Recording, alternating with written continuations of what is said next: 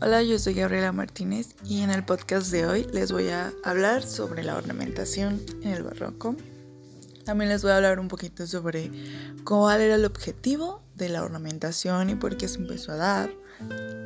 Además de que, pues, cómo, cómo fue evolucionando y es utilizada hoy en día, por ejemplo, el Palacio de Versalles, que ayuda perfectísimo para crear un ambiente en productos y pues las marcas utilizan este lugar. También les hablaré sobre cómo podemos tomar estos elementos y crear mayor dramatismo actualmente en cosas como el maquillaje o los accesorios que las mujeres todos los días usamos. Así que pues comencemos. Pues se supone que la mayoría de nosotros, ¿verdad? Sabemos, el barroco surgió al final del Renacimiento y pues se manifestó a través del uso de detalles y de una gran ostentación y extravagancia.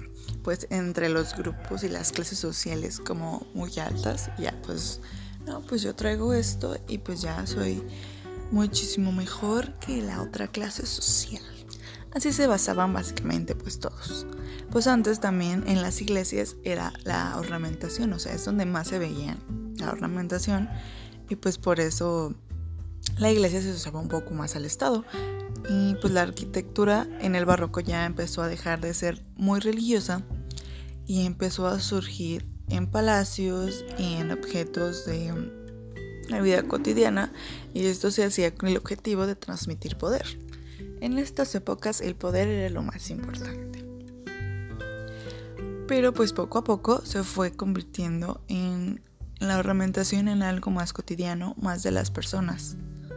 Bueno, ahora les voy a hablar un poco sobre la ornamentación. Y pues esta surge porque pues se buscaba embellecer las cosas y las personas. Este es un adorno, para, por así decirlo, que hace atractivo ya sea la persona o la cosa.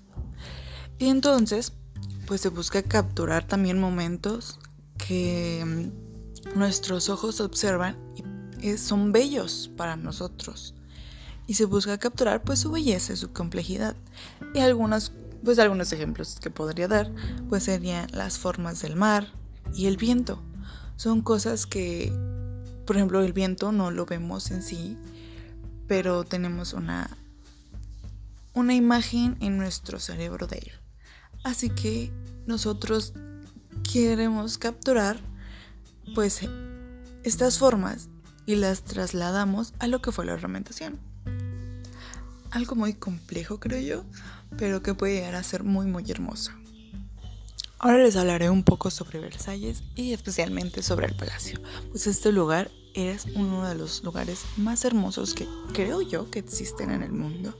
Aparte de que su arquitectura, cada detalle que se encuentra en el lugar y toda la ornamentación que hay en él. Pues esto hace que muchas de las marcas, gracias a que el lugar es pues muy hermoso y atractivo hacia las personas, sobre todo en ese momento que fue creado pues era para las personas de la realeza y aquí pues es un palacio era un lugar muy ostentoso sigue siendo un lugar ostentoso pero en esos momentos pues era de la realeza y pues ahora las marcas buscan este lugar para que represente represente su marca o su, su producto pues una belleza igual a la de Versalles y pues se embellezca su producto muchísimo más.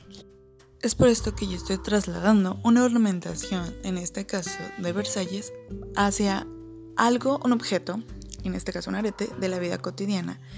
Que todo esto lo podemos convertir realmente en lo que queramos, ponerlo en aretes, en pintarlo en nuestro maquillaje de todos los días, en muchísimas cosas. Es algo que la ornamentación podemos convertirla y hacerla algo de la vida cotidiana. Y pues sí, eso es todo. Espero que les haya gustado este podcast y nos vemos en otro. Bye.